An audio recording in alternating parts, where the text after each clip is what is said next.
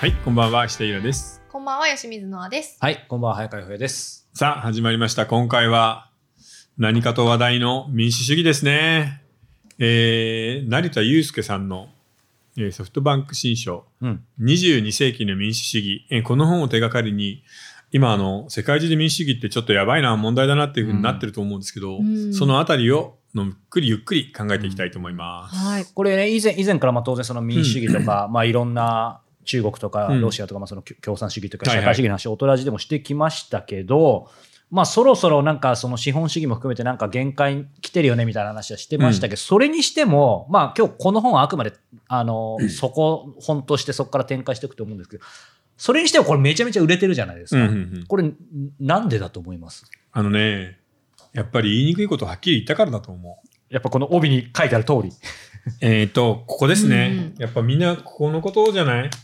?30 歳未満の人は全人口の13%しかいない。あーだからみんなで死ぬほど若い人選挙行こうねって言うけど、選挙に行ってみんなが投票しても圧倒的に年寄りに負ける。だか、ら選挙行っても実は無駄だって書いてあります。うんもう最初に書いてありますよね。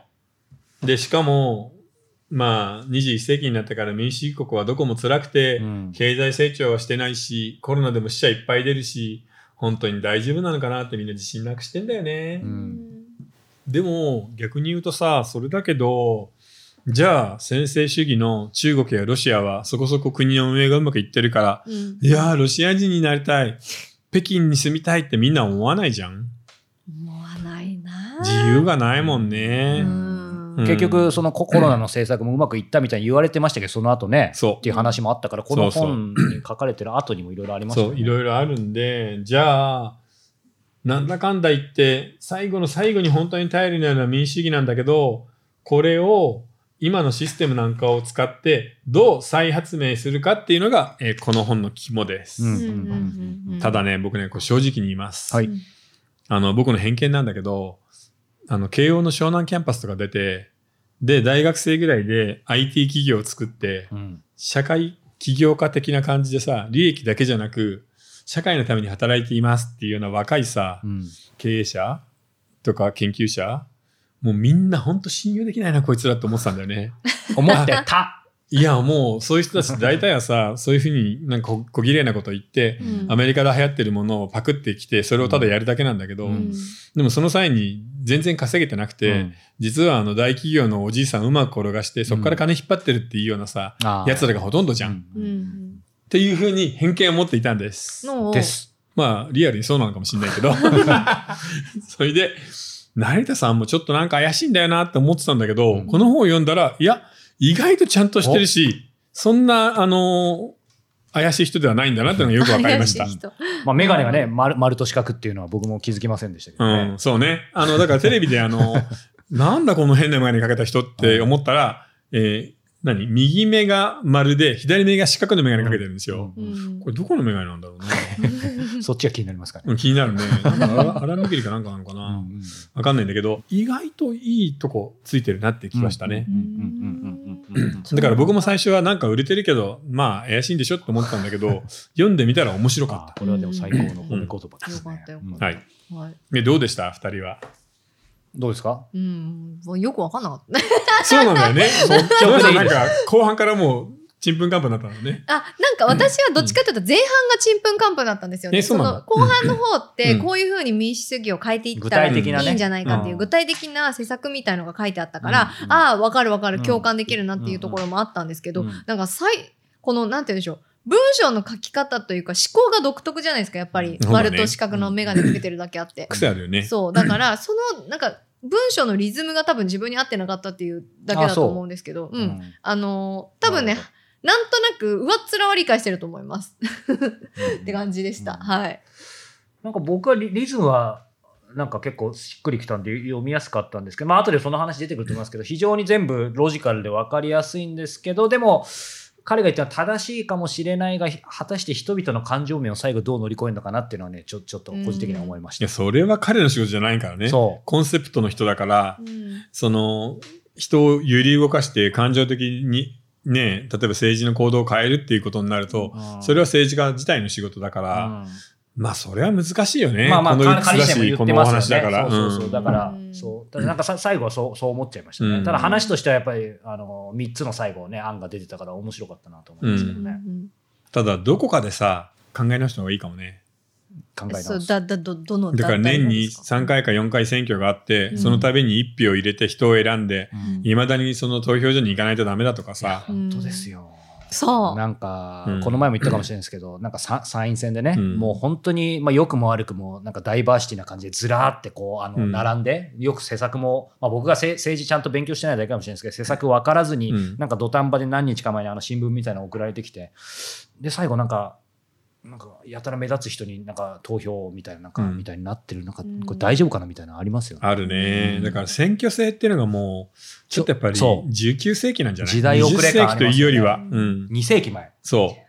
でもやっぱりまずは私ぐらいの世代だとこれですよね選挙行ってもどうせ無駄だしう。うっん。ていう、まあもっと若い子いっぱいいますけど、まあ特に日本はそうだよやっぱそこがうねん。年寄りが先にね、立っちゃうかな好きだし、うんね、年寄りを大事にしないといけないっていう建前がある文化だから、うん政治家も年寄りを大事にするし、そっち向きの政策ばっかりだもんね。そうそ選挙で人気取るって言ったら。うだからやっぱ諦めがやっぱりねどうしても先に立っちゃうなっていう低いもんな、うん投票感じ率がなしますねそう。うんにしてあもと、やっぱりこの30年間給料が全く上がらない、うん全く成長しない国、うん誰かが責任取ってくれよって思わないうんうんそれを自民党も、のうのうとね、選挙で勝ってるんだからいいだろっていうふうに責任取らないから、うんうんちょっと悔しいよねえ。その割にはなんか今それじゃないよっていうことにお金バカすか使ってたりとかするすからるする。まあそんなんばっ かだよね。うん やっぱそこがねどうしても矛盾しちゃっててやっぱ自分たちの無力感を感じちゃいますよねそうだよね。まあ言ってみるればさ、わけのわかんないマンナンバーカードとか、わけのわかんない東京オリンピックと か、わけののわかんない出生、ほ出席、補補佐官佐う官、んあれあれあれって思うようね。うんん本や当ることあるなんかおじいちゃんをね養うために税金我々出してるわけじゃないですからね、そうだね。やっぱ国を良くしてもらわないと、うん お金出してんだからだって70代から60代でもう若手にもうなるかもってこの自民党の中でも書いてあったよね、うん該当して、いやだから幸せになっていいじゃないですか多分日本人ってもっと、うんうんねなんかそれをなのに誰かの私服を私服を肥やすためだけなんか税金を払ってるような気がしちゃってどうしてもいやー、私服なんて肥やしてないんだよね。何してるんですか、だって日本人ってさ、賄賂100億円とか1000億円とか取って、うん、裁判になるって人いないじゃん。まあ、私服度であーまあ言えば、ねものすごい取ったってせいぜい1億。で、この前あ 確かにの、話題になった角川の件だって7000万でしょ、うんあれ、中国共産党の上の方だったら、700億とか7000億だよ、確か賄賂。に、まあ、桁が違いますね、うん、だから日本人はは別に私服も肥やしてないの に貧しいんだよ。やそこが悔しいんだよねだー切なすぎる、うんもう金額そのゼロの数じゃ戦えないですねうん、確かに。今バブルだからね。ううんん、ちなみにさ、僕あの昨日までその池袋の新作書いてたんだけどお、日本のヴィンテージのウイスキーが今中国でバカバブルになってんの。ああで、ほら、ウイスキーってさ、その年に作ったものは増えないじゃん。うんずーっと寝かしてうんおくしかないから。はいはいだから、あの、希少価値の高いウイスキーで、中国のサイトで、ボトル、700cc のボトル1本だよ。 700cc って言ったら結こ構れのもんでしょ、少うないん手で軽く持てるじゃん。うんき箱入りの、うんうん最高値は1億だって。はあ 意味がわかんない。えーちなみに、あ今の年何があったの 700cc で1億ですけど、うんそうすると、ショットグラスってさ、ピッチャーだからって 15cc じゃん。えだから、ウイスキーのオンザロック、そのウイスキーだと、一杯いくら210万。もう収録なんてバカらしくてやってらんないよな。確かー、なんか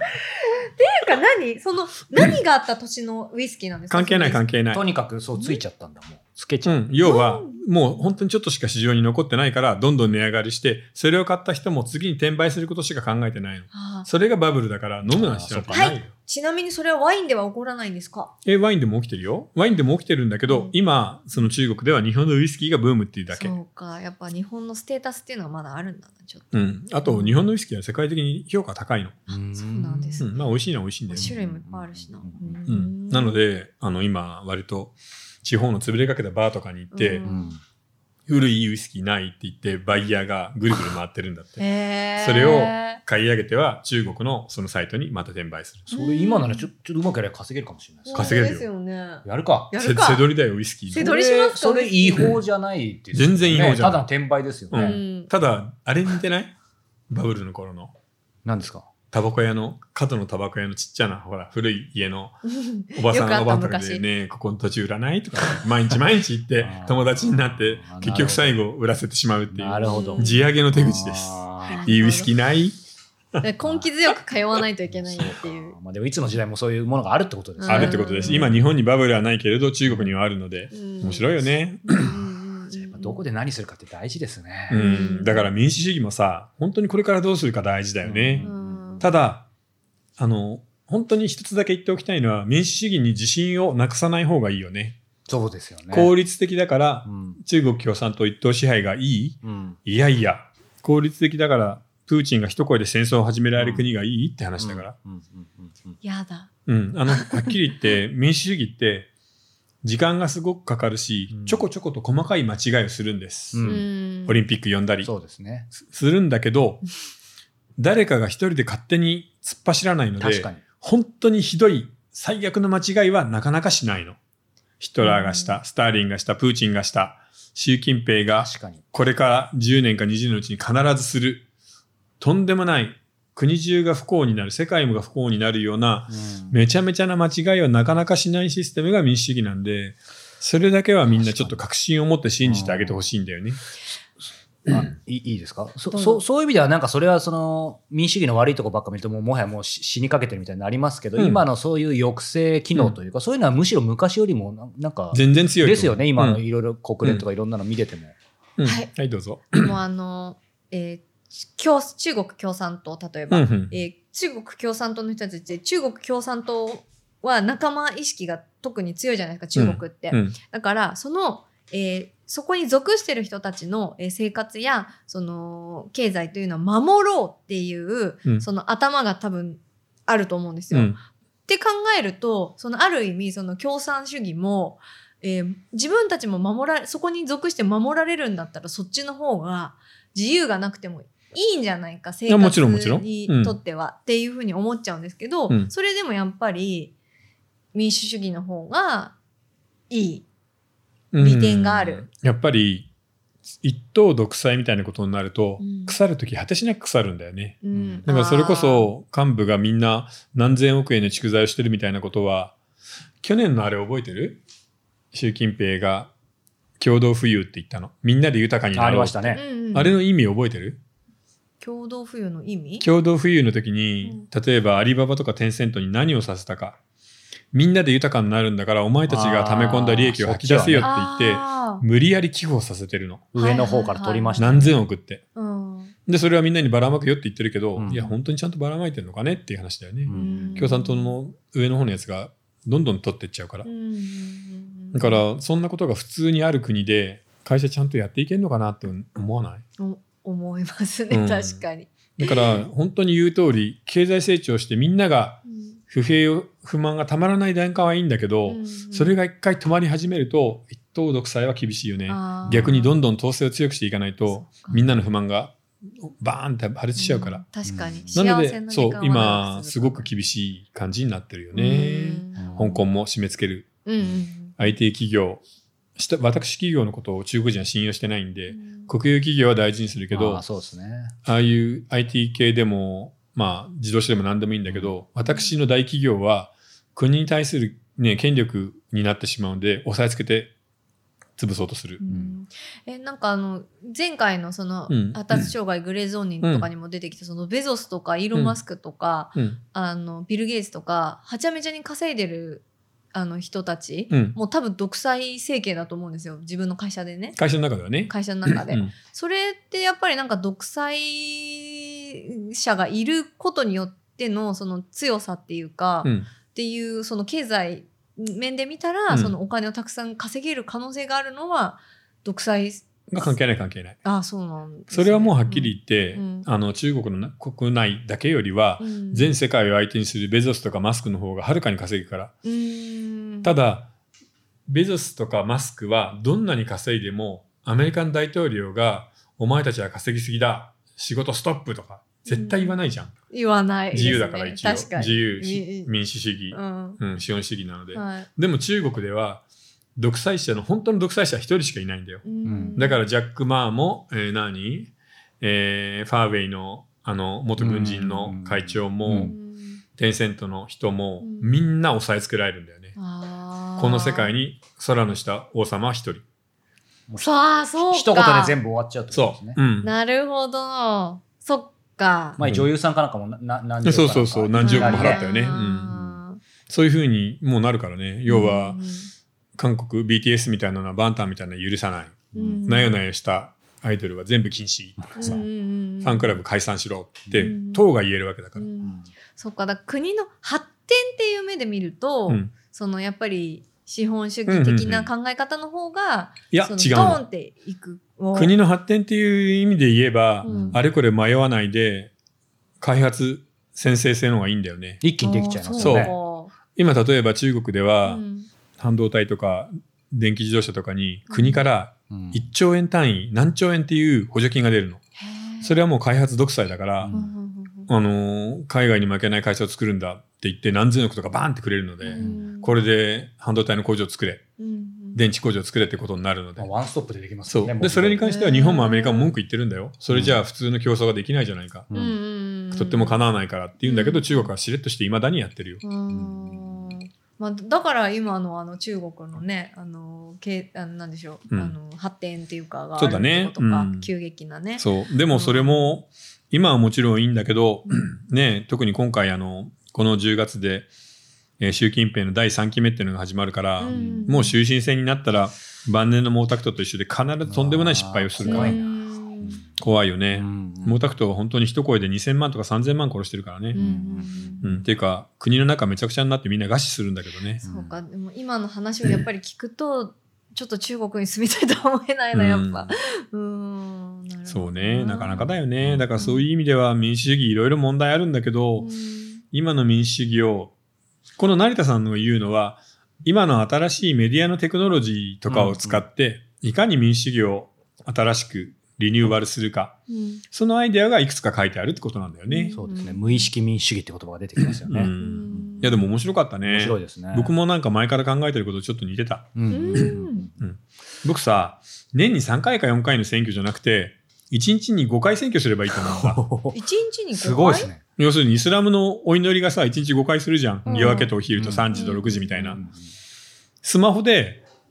みんなの画面がパッて出るわけう。うんんで、その時の一周があるじゃない。うんえー例えば、もう何でもいいんだよ。うん消費税どうですかとか、うん今回の首相の補補佐官どうですかとかあ、ー本当にオリンピックやりたいですかっていうのを出て、それにみんながタッチするの、こうやって。うんで、おしまい。ある意味ちょっとソフトな軽い感じでいいよ。 1日2つぐらい、それをうん5回、10回。簡単でしょ世論調査みたいな感じ。そうそう。それで、1回それをタッチすれば、1円か2円もらえるの。おーもうお金ももだかららえ月るに細かくちゃんとやる人は2000円か3000円もらえるぐらいうんの感じでう、ん例えばあ15歳から上全員で1日5回やりたい人はやってねうんうんうんよく ないアプリでね。そう、うんよくありますよね、そういうアプリ。うん、であのーあれ覚えてるラファティっていう RA ラファティっていう SF 作家、ああ、ヨヘコ面白いって言ってた僕じゃん本買いました。そうはいはいはラファティっていいうアメリカの。ちょっと伝説の SF 作家がいるのよ、おーその人の昔の短編で、はい。政治予報っていえうー、それ買おう。のが毎回出てくる、要するにニュースの後最後に天気予報の前に政治予報がある面白い。うんこんな今日日になはるでし西ょ海岸ではリベラルの風がちょっと吹いています とかっていうのを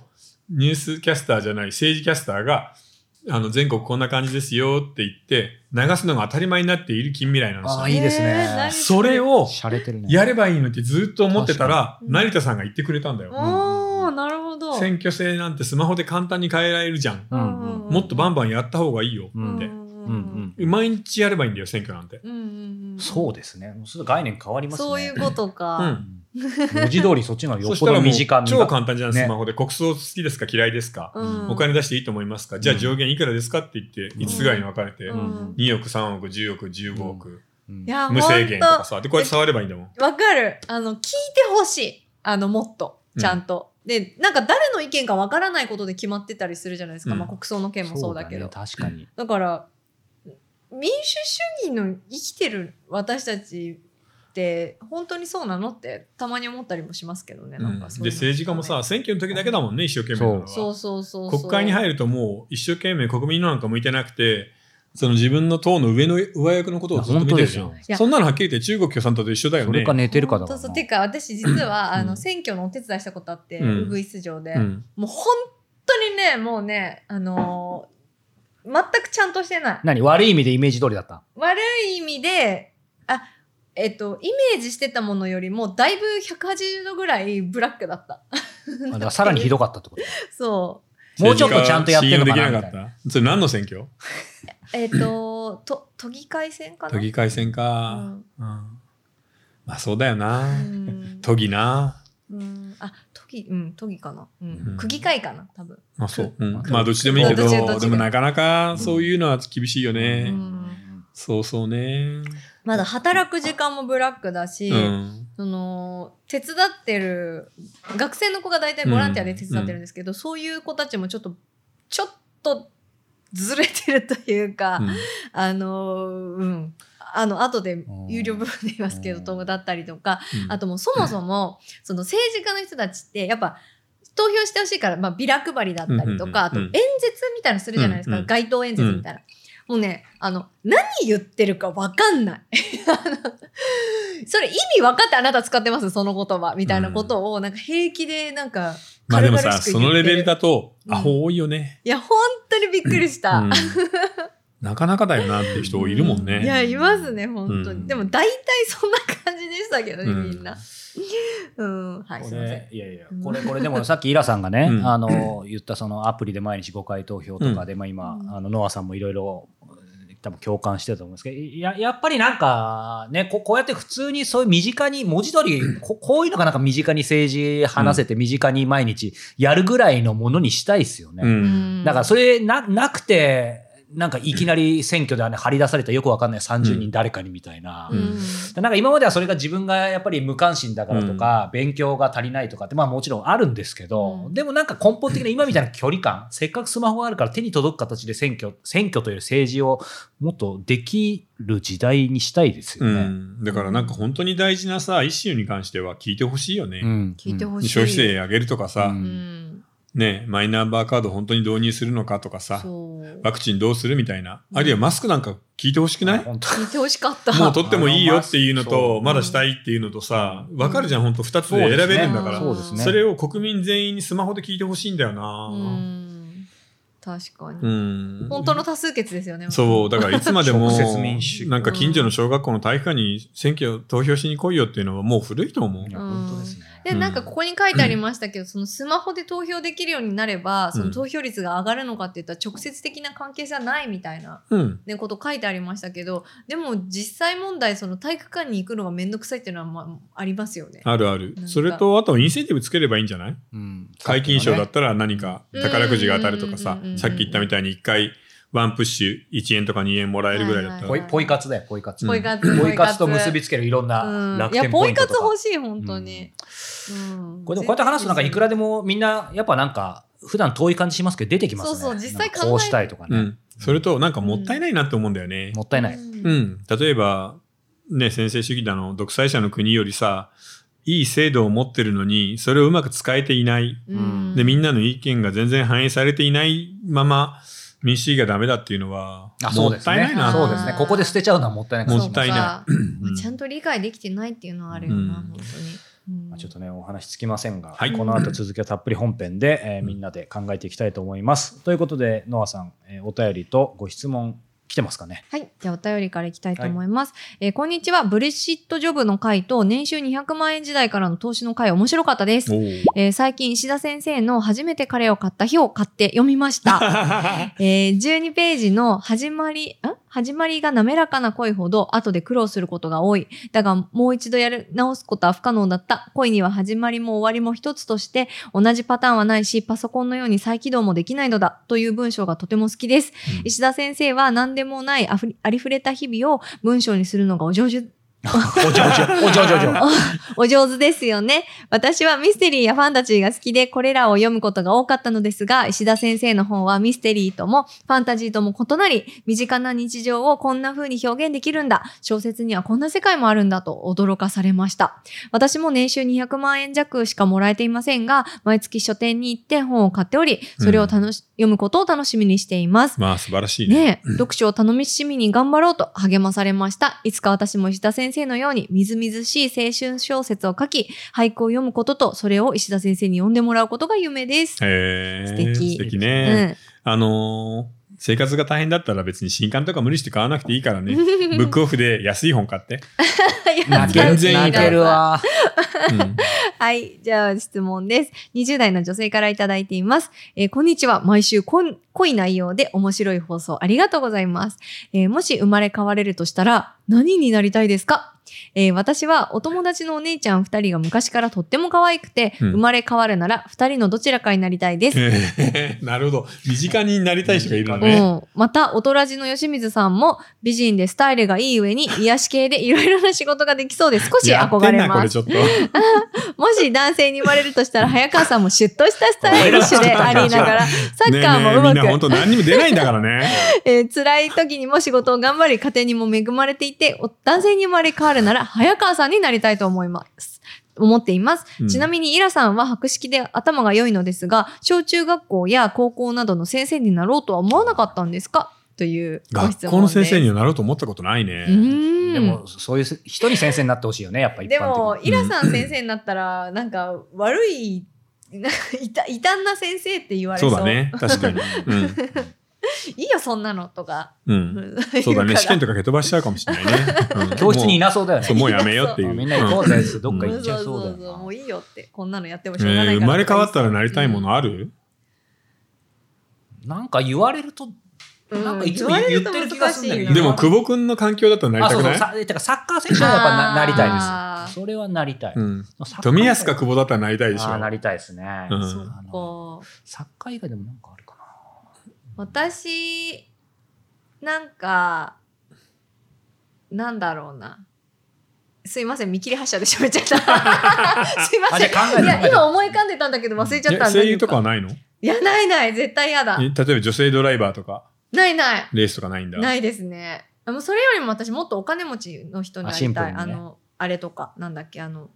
ロバフェットとか、イーロン・マスクとか。イーロン・マスクやだとか。イーロン・マスクでもいい。でも事業やるのじゃなくて、うん遺産相続でもらうだけのがよくないいろいろ頑張んなくていいんだよ。よ。頑張りたくない。例えばなんかフランスのさ、アルノー家とかに生あまあ、いいですね。もうそれれだる。けレイで、ビね。タンを持ってるそれだけで。お家だったらそっちのそう方がだよ、やよっくないぱ。じゃあ、あれの方がいいや。なんだっけ、えっ、と、あの、イギリスの、うん。あの、王子の皇族嫁そう。皇族。大変かな。なんかいろいろ叩かれて大変そういじゃん。やーあ大れは大変。一番大変ごだってそれこそゴシップで追っかけられたいりやとあかれは大変じだゃと思あ、う。じゃあやめます、今のなし。ずっと子供と散歩してるところもずっと張りつかれるよ。 そうか、やだ、それは無理だ。え、イラさんは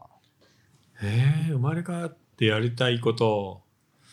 なんだろうなあ、でもあれかな、今だったら。えっ、と、映画の世界をちゃんとやりたいので、映画監督とか脚本家とかになりたいかな。生まれ変わんなくてもなんかいけそうな感確じかに生まれ変わらやなっぱく近ていも、皆とこさんろなそんだれいはや、いけ映そうな画気がはする。インナーサークルだから中に入んないとダメなんだよね。そうか外から行ってたまたまなんか一本取ったっていうのはお客さんのだけだから。うーんああやめとこうかなくだらないいいで僕す生まれ変わったらいいですかうん怒られそうですけど僕一回だけあのなんか日本武道館とかであアイドル嵐とかにの一人にもう超老けてるんですけど年代一応一緒いにいなー一回入ってあの要は黄色い線を一回送られてみたい確あかアにイドルそかれはあるうな。んアイドル大変だぞーでもそう一ってやり回たいでいいから黄色い線を伊賀さんでもほらトークショーとかで黄色い線振られたことあるんじゃないですかまあ山のようにあるけどね。でも大変だと思うよ、アイドルは。そうか。だって、いや、正直、私生活を全てかけらあれそるうかだからら消ね費されるからだから男そのも女も恋愛そう基本的に禁止よ。いやそうなので あの瞬間だけうん。あの黄色い線振られる時だとこだけやってみたい。確かに売れてるミュージシャンとかはちょっとなってみたいな。もう何言ってもキャーとか言って、うんもうなんか何言っても失神されちゃうみたい な。すいやー、いでません、下も、世話ですいそまれせっん。てさ、ピーークの瞬間の時だけだよそうそうだからそのね。瞬間、うん生まれ変えたんですけど、そこだけなんか体験したい。うん。だって、バンドは売れた後も20年後とか30年後もあるからな。ですえこれ誰になってもみんなしんどい説ありませんなんか。あよの、しあしありますよ。どんな人の、どんな人生になっても、絶対にしんどい。そっうん。楽はない、うんだからバフェットだって全然楽じゃないと思あうら、そうっすそ。うなのかな。嵐も大変だと思う嵐は大変そう。まあ嵐は大変そう。うんもうグレイも大変、あ 確かそうにで。すね。ううんん、サッカー選手も大変、んもう怪我したら一発はアウトだしううんんうん映画監督も大変うんあの基本的にね大変って分かってるけど、うんうんファッションモデルはちょっとやってみたい。あの服に関わる仕あ事、ーデザイナーとかモデルとか。それはやっぱりそっちにも一回行きかけてたから、そそう行のきかけてた先を見てみたかったみたいなのもあるんじゃない当たればカいいーけどルカール・ラなガーフェルドになってみたい。なあラガーフェルドでもまあそうねずっとパリでね自分のんショーが開けるような人だったらいいけど、うんそういう人ほとんどいないわけだからうんね、いや、これはもう誰になっても大変なんだ。大変だよよ。まあちょっと覗いてみたいとかはね。ありますよねるからその程度ですうんいね。や面白いな。うんでもかといってさ安全だからって言って公務員とかになれるかって言ったらなれないじゃんなれない。い。なれませんでしたか らね。はいうん難儀ですまあなな。んでなるべくして今ね。うんそうなでっすてるかねもしれませんね。そうだね。だかはら結局、必死で頑張って、なんかこういうぐらいの感じなんだって感じだよね。うんうん そういうもんじゃない、人生っそんなて。こと。はい、まあそんな感じでね、ははいい続きは、えーまたこの後本編でお届けしたいと思います、はいえーご視聴は4通りです、えー YouTube メンバーシップニコニコ動画 Apple Podcast audiobook.jp いずれかの方でご視聴ください、えー詳しく概要欄をご覧くださいそれでは後ほどはい。